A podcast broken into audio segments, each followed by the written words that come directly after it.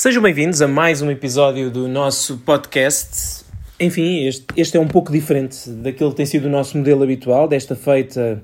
eu, José Morgado, estou sozinho, uh, essencialmente a responder às vossas perguntas. Nós pedimos perguntas ao longo do dia nas nossas redes sociais, naturalmente, uh, perguntas que, que essencialmente se centram no tema do momento e nas suas consequências para, para o ténis. Bem sabemos que nesta fase das nossas vidas, o ténis é de facto uh, uma, uma coisa importante dentro das coisas menos importantes, porque o que realmente interessa é que todos nos mantenhamos seguros, todos uh, possamos estar como eu estou neste momento em casa. a, gravar, a gravar esta mensagem, a gravar estes minutos de podcast e a responder às vossas perguntas uh, com a incerteza completa de, daquilo que nos espera daqui para a frente não só daquilo que espera o ténis, que neste momento está parado, mas também uh, em relação àquilo que, que, espera o mundo, que espera o nosso país e que espera também o mundo, porque de facto as coisas não se avizinham fáceis nos próximos tempos. Portanto, já sabe, nós reproduzimos aqui da parte do Bola Amarelo os conselhos que têm sido dados uh, pela Organização Mundial de Saúde, também pela Direção-Geral de Saúde uh, no nosso país, de evitarem ao máximo o contacto social, se puderem, obviamente, e uh, terem todos os cuidados de higiene respiratória que uh, são amplamente públicos e têm sido amplamente divulgados ao longo destes últimos, destes últimos dias. Mas vamos então tentar falar um pouco de ténis. Bem sei, que, bem sei que não é fácil, mas de facto nós gravámos aqui o, o podcast gravado na semana passada já dava conta do cancelamento de Indian Wells e a verdade é que foi apenas há uma semana que o torneio de Indian Wells foi cancelado, o torneio de Indian Wells que nesta altura deveria estar a decorrer. Ele foi cancelado há apenas uma semana, o que não deixa de ser impressionante porque a verdade é que parece que já passaram meses desde que o torneio de Indian Wells foi cancelado, tal é o, a quantidade de coisas que aconteceram uh, nas vidas de cada um de nós e também no desporto mundial ao longo dos últimos dias antes de ir ao ténis, convém lembrar que todos os campeonatos, todos os principais campeonatos europeus de futebol, por exemplo, estão suspensos. A NBA suspendeu a sua liga por pelo menos 30 dias, sendo que os, que os eh, prognósticos mais eh, otimistas apontam para um reatar a meio de junho para que a prova possa terminar no início de agosto. E no futebol é muito pouco provável que qualquer um dos campeonatos se reate pelo menos dentro daquilo que são os timings habituais, sendo que este verão é também verão de Campeonato da Europa e de Jogos Olímpicos, e tudo isso está nesta altura em xeque, numa altura em que praticamente de hora a hora a situação do coronavírus uh, vai alterando um pouco por todo o mundo, sendo que neste momento as maiores preocupações estão centradas na Europa. O que é que se passa com o ténis mundial? Neste momento há a garantia de que o circuito masculino uh, está interrompido até uh, aos torneios de Barcelona e Budapeste, ou seja, até à data, torneios que acabavam a 26 de abril. É esse, é esse o, limite, ou a data de cancelamento e de suspensão uh, total do circuito confirmada. A partir, de, a partir daí as, as situações estão ainda um pouco em aberto ao passo que no circuito feminino, nesta altura, já estão confirmados cancelamentos de todos os torneios até dia 2 de maio, quando arranca o, um dos torneios mais importantes do mundo no circuito feminino em Madrid, uh, que é também um torneio masculino. Só que no circuito masculino há ainda, ou está ainda em aberto, a semana uh, a partir de 27 de abril, com o qualifying a começar a 25 de abril, que é a semana do Millennium Estoril Open. Já agora dizer também que no circuito ITF estão todos os torneios cancelados, de todos os escalões, até 20 de abril. Portanto, Uh, torneios Future, torneios ITF de todos os escalões, torneios júniores, torneios de cadeia de rodas, de veteranos, estão todos suspensos por tempo, uh, por algumas semanas, ou seja, o tempo é determinado, é determinado a 20 de Abril, mas uh, parece-nos mais do que evidente, e cada vez mais evidente conforme as notícias nos vão chegando, que 20 de Abril é, nesta altura, uma data bastante otimista, como provavelmente o, o 2 de maio do circuito WTA também é otimista. Ora, a primeira semana em que está previsto ainda poder haver torneios de ténis é precisamente a semana do Millennium Estoril Open. Nós uh, temos uh, recebido muitas perguntas sobre o Estoril Open. Eu próprio, esta segunda-feira, conversei com o diretor do Millennium Estoril Open sobre, sobre o torneio e como devem calcular, sem querer ser demasiado pessimista ou demasiado otimista, a situação do Estoril Open é é uma situação a acompanhar dia a dia também pelas entidades. Neste momento, Portugal uh, vive uma situação em que não, não há nenhum evento a partir de 100 pessoas que possa acontecer, portanto, o que inviabilizaria um torneio de ténis, mesmo ele sendo jogado à porta fechada, porque só jogadores e equipas técnicas já estavam as 100 pessoas. Uh, se incluirmos juízes de linha, apanha-bolas, árbitros e todo o staff mínimo que é necessário para fazer um torneio, mesmo que acontecesse à porta fechada, isso seria faria com que fosse completamente impossível que o torneio que o torneio se realizasse. Também não é possível precisar nesta altura quando é que um, quando é que esta esta pandemia vai abrandar, quando é que a curva ascendente vai começar a descer. Uh, temos lido, temos ouvido, temos visto um, um sem número de, de, de teorias sobre quando é que os números vão atingir o seu pico eh, temos tido opiniões eh, que dizem que vai ser já em abril, outras que apenas em maio, outras que são ainda mais pessimistas. Uh, o importante nesta altura é de facto tentar controlar, tentar ao mínimo, ao máximo minimizar esta este alastrar da doença, e isso, claro, como já disse no início desta conversa, está nas mãos uh, de todos nós. Mas de facto, em relação ao Estoril Open, a questão uh, a questão é relativamente simples. Portanto, o Estoril Open, neste momento, ao dado momento, não está cancelado. O ATP, o ATP Tour cancelou apenas as provas até à semana antes do Estoril Open, o que faz com que o torneio português fique ali no limbo, sendo que esta situação é para monitorizar praticamente dia a dia. Vai depender do número de casos em Portugal, vai depender da forma como a, a Direção-Geral de Saúde e o Governo girem a situação. Nesta altura estamos num estado de alerta máximo, mas ainda não estamos numa situação de emergência nacional, ou seja, eh, e também não estamos numa situação de quarentena total, as pessoas ainda podem sair à rua, trabalhar, fazer as suas coisas dentro das limitações que são aconselhadas. No entanto, uh, no entanto, é, parece-nos mais ou menos evidente que uh, os casos nos próximos dias vão aumentar e que o alarme social vai aumentar e, portanto, será necessário uh, que essa situação, que a situação da, da viabilidade de se fazer ou não o Estoril Open, venha a ser avaliada nos próximos tempos. As listas para o Millennium Estoril Open deveriam ter fechado esta segunda-feira e ser divulgadas esta terça-feira, coisa que também já não vai acontecer, porque o ATP decidiu e bem suspender todo esse processo até, até perceber se de facto uh, o Estoril Open e o ATP 250 de Munique, que se jogam na mesma situação, serão ou não uma realidade. E nesta altura, eh, como dizíamos, eh, seria precipitado Uh, seria precipitado partir do próprio torneio já a indicação de que não estão de que não vai ser possível organizar o torneio porque porque de facto ainda faltam seis semanas o, o circuito tomou a decisão que me pareceu prudente de suspender durante seis semanas o circuito até para para ajudar a que os jogadores se pudessem organizar um pouco mais e não criassem a expectativa de que iriam ter de viajar para aqui ou para ali, porque de facto nesta altura o circuito ia passar por zonas que estão uh, basicamente fechadas em termos de fronteiras. O próximo torneio seria em Miami, os Estados Unidos têm as suas fronteiras hum, fechadas à Europa, por exemplo. Depois, Monte Carlo está muito perto do epicentro da, da crise do Covid-19, que nesta altura se situa em Itália depois havia ali uma série de torneios também femininos nos Estados Unidos, em Charleston, em Bogotá, onde também não se podem realizar eventos com aquela dimensão ao ar livre. Ou seja, estamos a falar de de, de facto antecipar uh, o cancelamento em catadupa de torneios que iria acontecer. Portanto, o ATP acabou por fazer bem. Uh, essa decisão foi tomada pelo circuito, mas também em conjunto com os jogadores. Já alguns jogadores vieram contar como é que o processo foi gerido, foi criado um grupo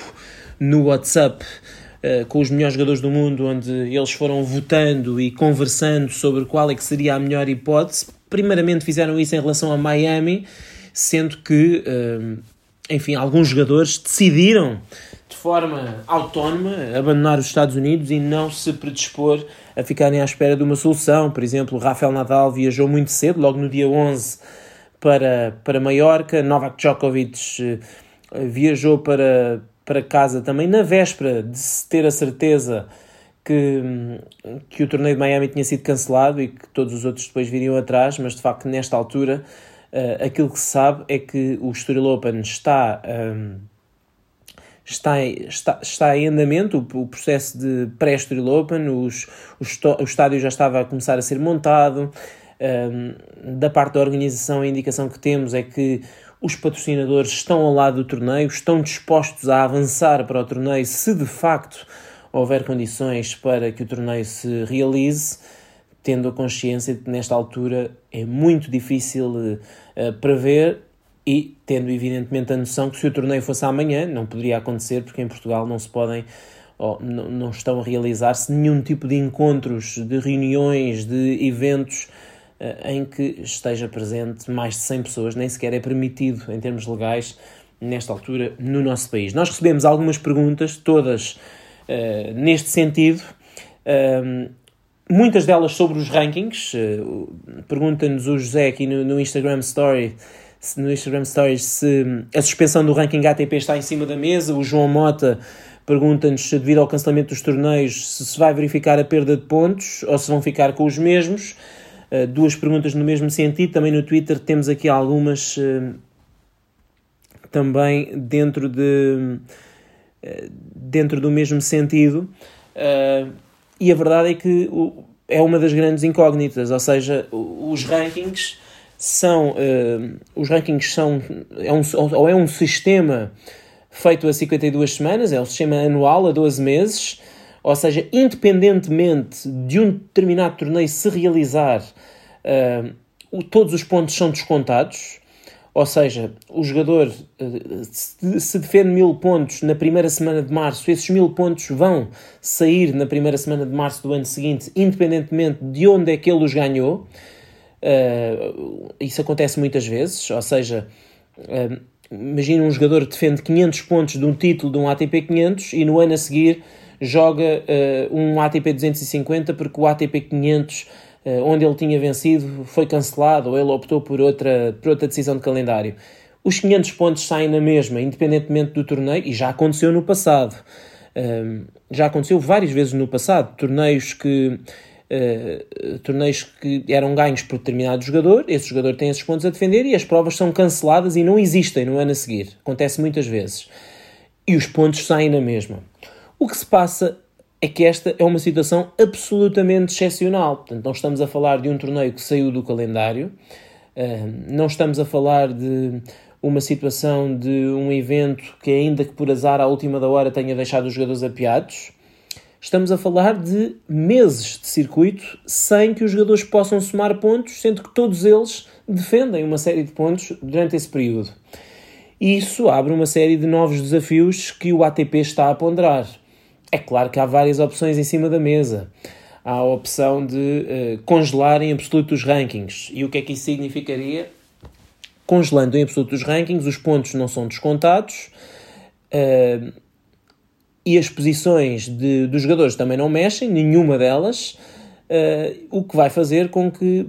o, o número de semanas de cada jogador em determinada posição também não seja contabilizado e isso teria desde logo faria desde logo algumas questões e implicaria, por exemplo, com uh, o recorde de semanas de, uh, na liderança do ranking mundial masculino que Novak Djokovic persegue. Porventura não será justo que uh, o Sérvio consiga somar semanas umas atrás das outras sem que ninguém jogue. Mas também não é justo que lhe congelem as semanas uh, numa altura em que ele aparentemente estava em boa posição para manter a mesma para manter a liderança do ranking ATP e chegar, ele estava nesta altura já a meia dúzia de Pete Sampras e cada vez mais perto do, das 310 de Roger Federer. Portanto, a solução nunca será justa para todos, isso é garantido, porque imaginemos nós que congela os rankings uh, nesta altura e uh, isso faria com que uma série de jogadores não caiam eh, na classificação como eventualmente poderiam cair. Por exemplo, nós já temos alguns artigos escritos sobre isso no site, mas, por exemplo, o Fábio Fognini sairia do top 20, a Venus Williams sairia do top 100, eh, a Angelique Kerber, a Sloane Stephens sairiam todas do top do top de 40, perto até de saírem do top 50, ou seja, havia uma série de jogadores em relação às quais as suas carreiras ficariam fortemente afetadas pelo, pela, pela perda de pontos. Por outro lado, uh, congelar os rankings vai fazer com que outros jogadores que, não tendo culpa dos torneios serem suspensos, não defendiam nada ou absolutamente nada nos próximos meses, iriam poder subir bastante na classificação com a ajuda da perda de pontos dos outros jogadores que estão à sua frente e que assim não poderão fazê-lo. Uh, e isso, naturalmente, também não será uma situação fácil de resolver, porque para porque congelar os rankings automaticamente vai prejudicar vai prejudicar uh, outros jogadores. Uh, vai, vai prejudicar uns em detrimento de outros. Há bocado estávamos a falar da questão do Roger Federer, do, do recorde dele. A questão do recorde uh, do Federer pode ser ameaçado se as semanas do, do Novak Djokovic contarem. ou vai ser mais facilmente ameaçado do que se fosse congelado o ranking, obviamente. Mas, por exemplo, na perspectiva do Federer, em relação à perda de pontos, ele não beneficiaria do congelamento dos pontos, porque eh, na verdade ele iria sempre perder, ele iria sempre perder os pontos que, que vai perder porque não vai jogar até o Wimbledon devido à sua, à sua operação ao joelho direito, com a diferença de que no cenário de os rankings não serem congelados, todos os outros jogadores também iam perder pontos e alguns deles iam perder mais do que o suíço. E ele aí acabaria por ser por ser beneficiado caso o ranking não fosse congelado. Mas de facto é uma questão muito, muito delicada e um, as informações que temos é de que o ATP ainda está a ver qual a melhor solução para resolver esta questão. Porque depois, se os rankings forem congelados, os pontos não podem ficar lá para sempre. E depois, quando é que vão sair os pontos? Vão sair em 2021 nessas respectivas semanas? Vão sair uh, apenas. Vão, vão sair durante este ano?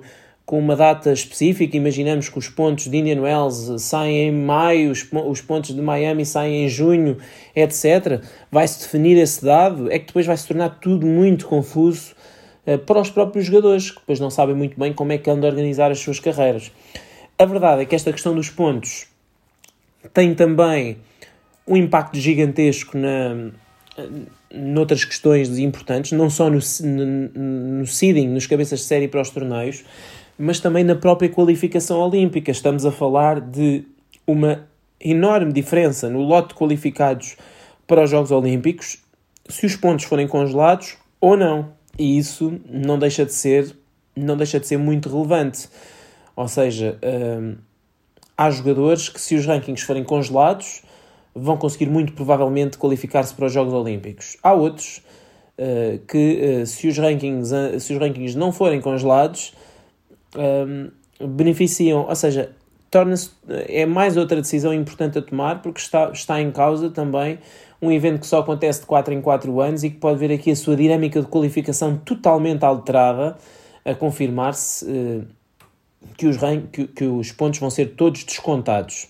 Sendo que depois também há outra questão, que é saber se os Jogos Olímpicos vão acontecer ou não. E se os Jogos Olímpicos não acontecerem em 2020, é evidente que depois vai ter de se encontrar outra data, outros critérios de qualificação e outra forma de gerir toda esta situação.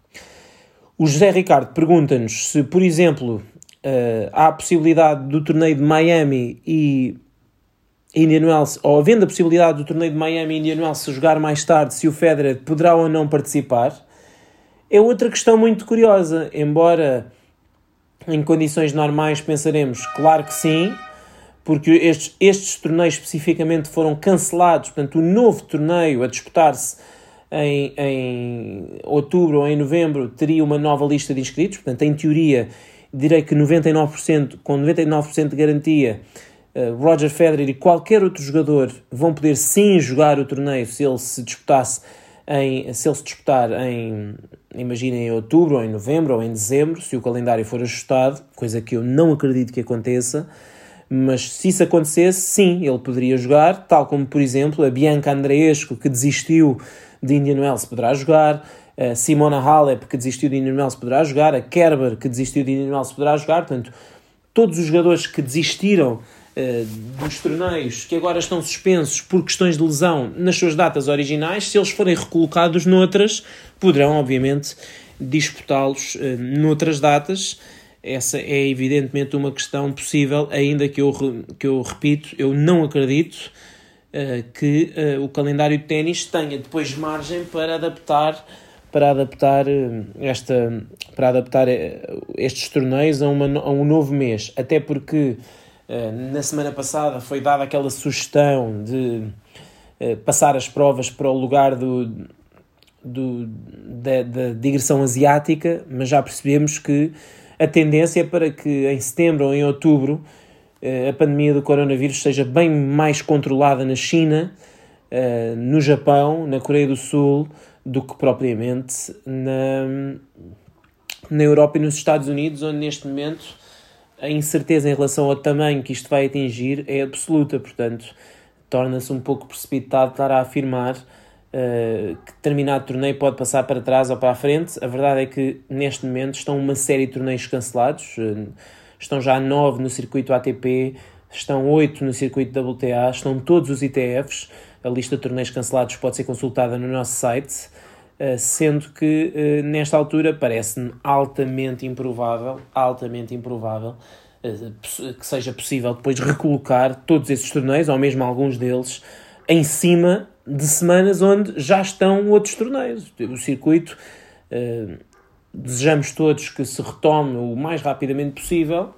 com, a, com os torneios que estão previstos para as semanas, uh, para as semanas respectivas. Portanto, não será fácil, obviamente, recolocar torneios e colocar essa questão dos jogadores que agora desistiram poderem ou não depois jogar noutras semanas do calendário. O João Vicente pergunta-nos se, se achamos demasiado provável não haver ténis para além das seis semanas de paragem previstas e nem sequer termos Estoril Open. Uh, é o que dizemos. Esta situação é para avaliar dia a dia. Se nos perguntarem agora, no cenário em que estamos metidos em Portugal, em Espanha, em Itália, com milhares, dezenas de milhares de casos, em Itália já passámos as duas mil mortes, em Espanha estamos com também, se não me engano, quatro centenas de pessoas que já faleceram com esta doença. Olhando a um mês e meio de distância, torna-se muito difícil acreditar que o circuito vai voltar em maio. Ou, neste caso, a 25 de abril com o Millennium Studio Open. Parece-me difícil, no entanto, esta doença, sendo imprevisível na forma como tem crescido, também não dá para ser absolutamente previsível na percepção de como é que ela se vai espalhar ou não no nosso país e o nosso desejo é evidentemente que ela não se espalhe e isso está uh, nas mãos de, de cada um de nós. Temos, uh, temos também uma outra pergunta no Twitter que, em relação ao Estoril Open, só dizer que a Madalena Lopes também nos perguntou essa mesma questão, se achamos provável que o Estoril Open ainda se realize tendo em conta as circunstâncias do país. Enfim, foi a resposta que a resposta que demos é nesse sentido. Neste momento o Estoril Open está de pé, não está cancelado. Uh, o, o, a, a, direção do Milênio Estoril Open tem neste momento reunidas as condições para avançar com o torneio se houver condições. Agora é uma coisa que não depende, não depende infelizmente, nem do João Zelhão, diretor da prova, nem do nem da Polaris, nem do Milênio BCP, nem do nem da Câmara Municipal de Cascais, que são obviamente os parceiros, uh, os parceiros, e o mais importante, palavras do próprio uh, João Zilhão com quem falei esta segunda-feira sobre o assunto, o mais importante é garantir que as pessoas podem ir seguras ao seu torneio, uh, sem temer pela sua saúde e possam e que obviamente um evento como o Estoril Open, da dimensão do Estoril Open, que o prestígio do Estoril Open não seja um, também ele um foco de contaminação de uma doença que já vimos ser muito perigosa e altamente uh, contagiosa. Recebemos aqui também algumas perguntas bem mais interessantes. Eu diria que estas perguntas eu, eu vou lê-las, mas algumas delas eu vou preferir uh, num dos próximos programas e porque agora vamos ter um pouco mais de tempo também para estudar novas hipóteses de como fazer este podcast. Mas num dos próximos programas vamos, uh, vamos procurar falar com alguns treinadores e algum, algumas pessoas relacionadas e ligadas à Federação Portuguesa de Ténis sobre o assunto. Recebemos aqui uma questão uh, que nos pede para falarmos um pouco de ténis de formação, qual a melhor forma de formar atletas, como fazê-lo bem e como nos devemos organizar para formar tenistas portugueses que consigam competir internacionalmente. Uh, ele, uh, a pergunta incide também um pouco no quadro competitivo das camadas jovens e na articulação que há entre, o, entre, um, entre um, um atleta estudante, digamos assim. De facto, uh, e, e apenas para, para falar da experiência que eu tenho tido trabalhando, uh, trabalhando em, em, jornalismo ao longo dos últimos anos e falando com muitos atletas, Portugal, de modo geral, não está preparado, não está, o sistema de ensino em Portugal não está preparado ainda para uma boa articulação com o desporto. Uh, estamos a anos-luz de outros países, as coisas estão a ser estão a ser melhoradas, por exemplo, na universidade há desde o ano passado um estatuto de estudante-atleta aprovado pelo, pelo Governo, pela Assembleia da República, mas também com muito incentivo e iniciativa da, da, Federação, da Federação Académica do Desporto, da FADU, no sentido de organizar, de organizar de facto uma legislação que protegesse os estudantes atletas, eh, mas de facto nesse aspecto estamos anos luz, os horários escolares não estão preparados para uh, essas situações. As próprias escolas não estão ainda preparadas para que os seus alunos possam uh, ser atletas de alto nível sem perder boa parte da capacidade que depois têm de ter para, para poder estudar e para poder fazer os exames fora de horas e para poder fazer os testes. É evidente que há algumas exceções, mas a esse nível, a esse nível não estamos claramente, claramente uh, ao nível de outros países e nem, eu nem quero ir, obviamente, ao exemplo dos Estados Unidos, que tem um sistema universitário para desporto absolutamente à parte, mas, uh, mas enfim, aqui ao lado, em Espanha, por exemplo, essas questões funcionam muito melhor. E isso depois também se reflete na, também se reflete na quantidade e qualidade dos atletas que surgem desde muito cedo. Ainda assim, o ténis português tem tido a capacidade ao longo dos últimos anos de produzir alguns jovens valores de muita qualidade. Estamos a falar de um país que, olhando apenas para a última década, eh, teve um jogador que foi eh, duas vezes campeão de torneios do Grand Slam em Júniores, de, de pares júniores, o Frederico Silva, foi top 10 mundial de júniores. Depois, pouco tempo depois, tivemos também o Duarte Val, que lá está, é um dos exemplos de um miúdo que está uh, atualmente em, em Gainesville, na, na Universidade da Flórida, tendo optado por uma carreira universitária nos Estados Unidos em vez de, de abordar o profissionalismo. Mas temos tido de facto a capacidade. O próprio Nuno Borges foi uh, top 100 mundial de júniores, o Felipe Cunha Silva foi muito bom júnior. Nós não temos tido assim tanto déficit de talento ao nível dos escalões juvenis, temos tido miúdos com muita qualidade mas depois uh, há uma grande dificuldade em, em passar para o profissionalismo, precisamente uh, porque a partir de certa altura os miúdos são obrigados a fazer opções, a fazer opções entre a escola e, a, e o, e o ténis. Muitas vezes têm que fazer opções também nas suas vidas, porque o ténis não é um desporto barato e para levá-lo a sério é preciso gastar algum dinheiro. A Federação tem feito a sua parte de certo modo, o investimento federativo, e isso é fácil de ver pelos valores que têm sido gastos pela Federação nos últimos anos, a Federação tem feito um enorme investimento, não só na procura de, de, de criar o Centro de Alto Rendimento do Jamor,